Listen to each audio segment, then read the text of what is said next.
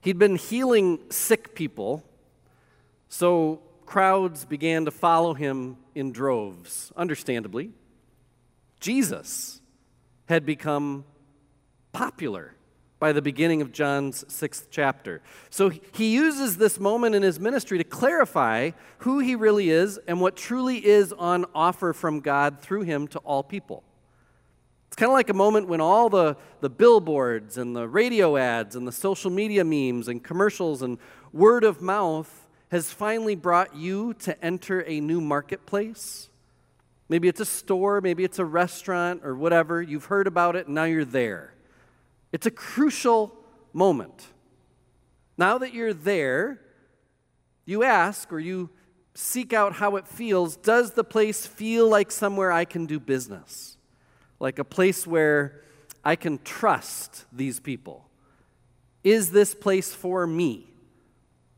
And for thousands, they find themselves in the presence of Jesus for the first time, but they don't receive a sales pitch. Jesus instead gives them an experience of what he does. He doesn't just say what he does, he gives them an experience of what he does, of what he says, and what it could all mean to them.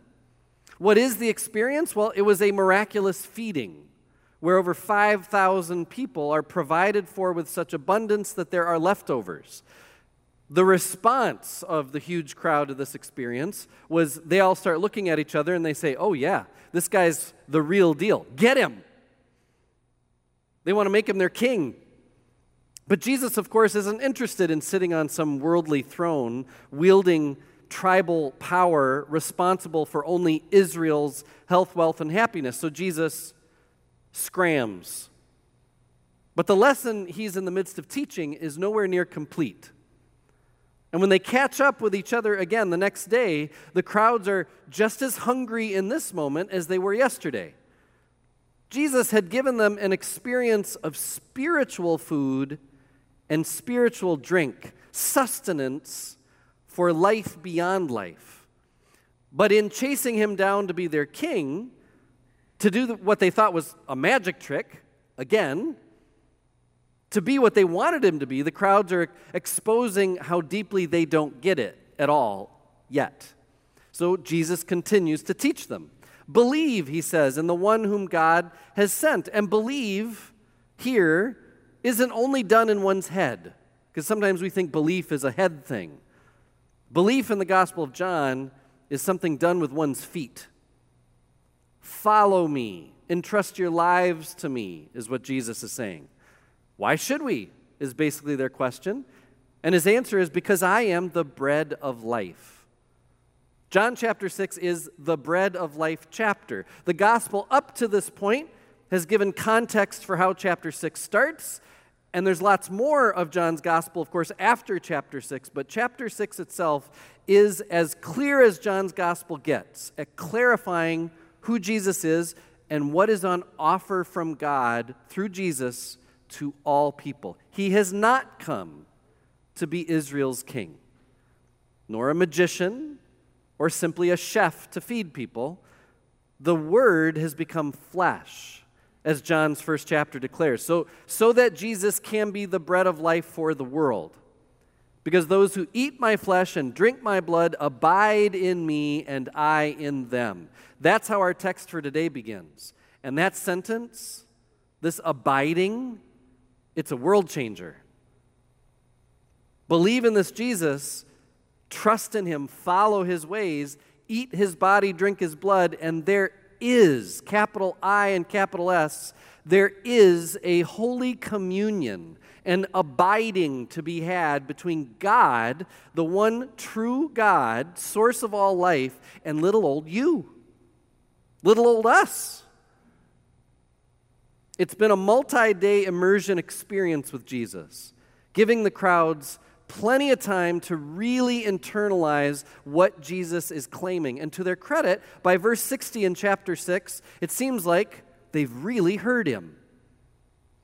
They've come into the Jesus showroom, and they thought he was going to show them some shiny new things political power, military might, at least a way to get ahead in this life. But they've really heard him. that he has not come to give them a better life. The Word has become flesh instead to sustain them in a life beyond life, starting right now. A true life right now.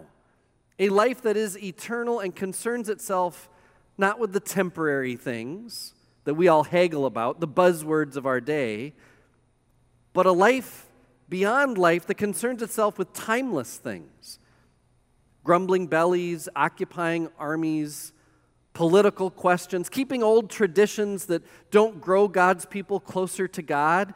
These are problems and practices that will all fade away. They'll die, and they don't really matter. Jesus is talking about living beyond all that stuff. Jesus declares himself to be the bread of life for all that he may abide in all who believe and they may abide in him. But do they want that?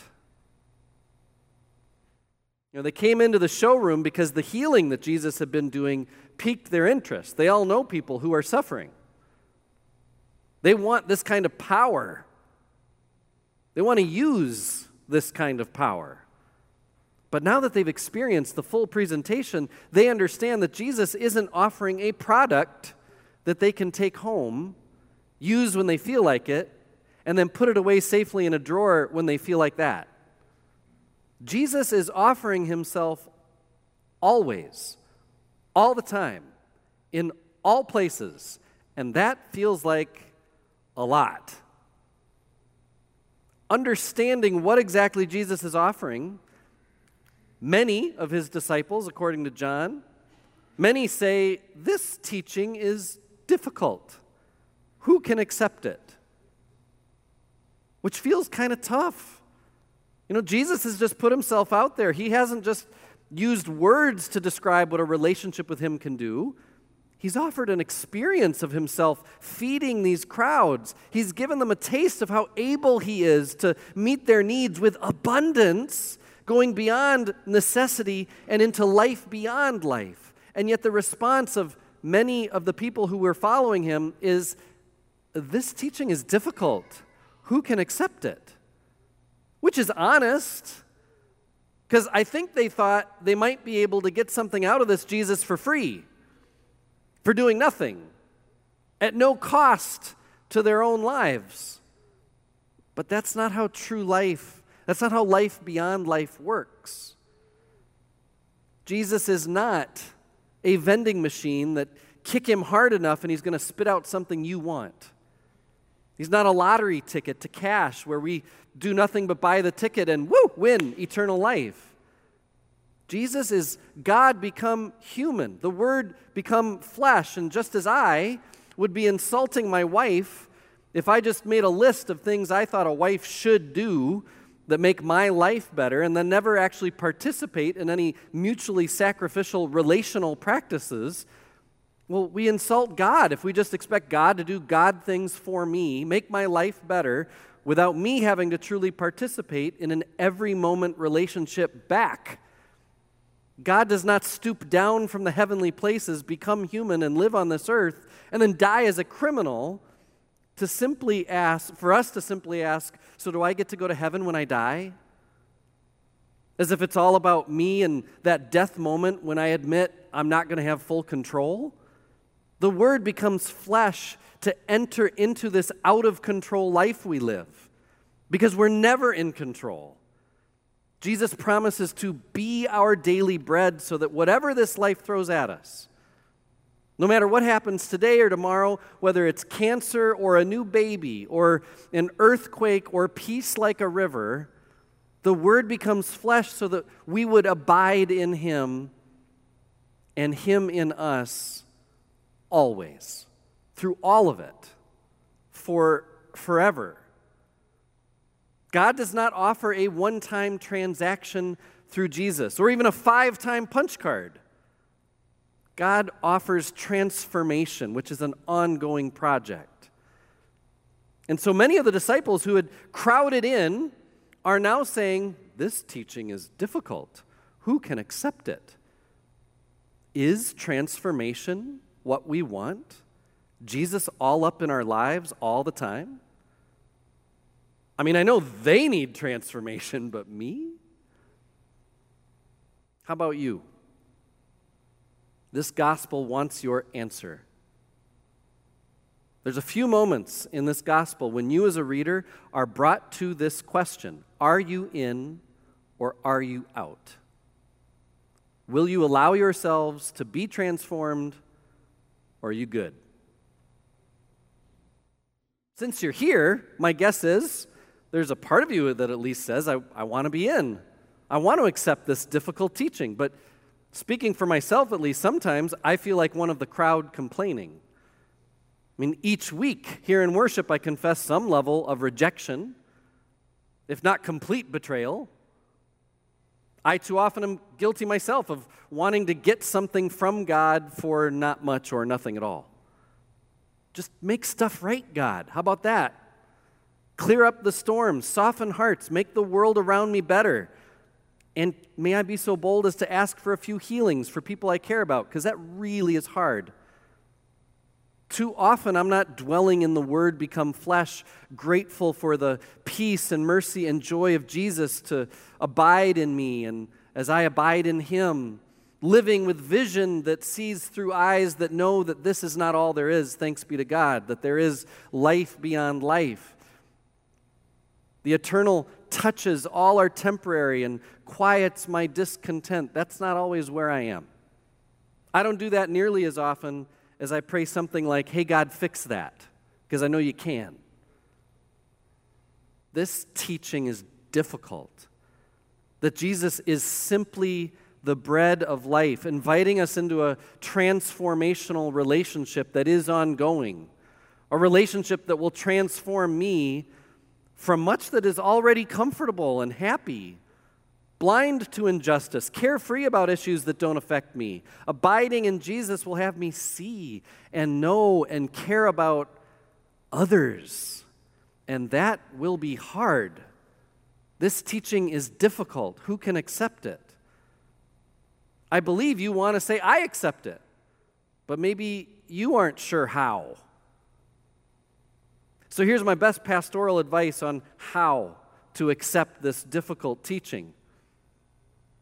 Don't try to do it by yourself. Don't try to accept a relationship with Jesus all by yourself. I mean, how many tasks and experiences must we do and have before we figure out that lifestyles, life choices, things we do, things we stand for, they are best done and sometimes only done in groups? Want to break an addiction? Data shows you're far more likely to become whole again with the help of a mentor, a friend, an accountability partner, and a group.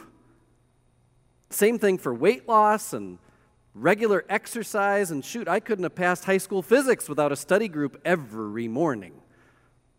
Following Jesus, being transformed from a sinner to a saint, this is not only individual work. Yes, there are moments when it's just Jason and Jesus, for sure, but those moments in my relationship with God only happen because of moments I also have with Jesus and Carla, and other moments with Jesus and my grandparents, and other moments with Jesus and some of you at family camp, or play days at Sugar Creek, or weekly worship.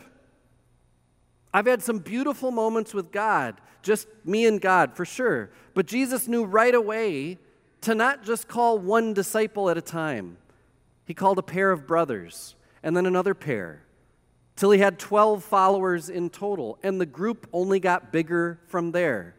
And then there were churches, and there always have been ever since.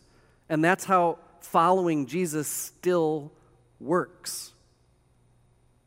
It is difficult. Who can accept it? Us together.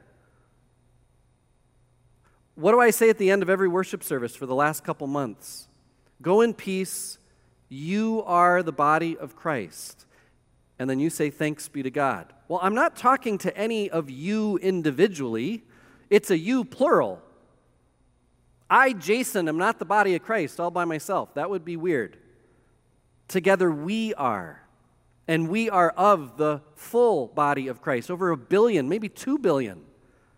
Together, we can accept the difficult teachings of Jesus that are harder than we'd like sometimes, that move us to complain sometimes, that are outside our imagination sometimes, and make us want to disbelieve or even reject it. Even amidst our individual feelings of frustration, no one of us accepts the fullness of Jesus' teachings alone. We leave this room in peace each week, we claim to, because together we are the body of Christ, despite all the noise outside this room. So here's my encouragement at the end of this five week journey through John chapter 6 be faithful about how you spend your time, which means think about who you are spending your time with. Because these teachings of Jesus are difficult. Accepting them, remembering the joy and peace Jesus offers, can be hard to do if we're not regularly returning to our place in the body of Christ, surrounding ourselves with others who are also struggling to accept and follow these difficult teachings. We most obviously share time with others in Christ here in worship. So, yes, I'm arguing for regular worship from all our members. But we can also do that when we meet in small groups, as we teach or learn in Sunday school, as we show up to a sibling in Christ's game or play or event, whatever it is, as we write a card or make a call, when we make ourselves absent from each other. If we only spend time with those who actively reject life beyond life, well, then it's going to be easy for one of us to forget that we are still being transformed. That no matter what's happening in our lives, Jesus abides in us and we in him. Thanks be to God. Amen.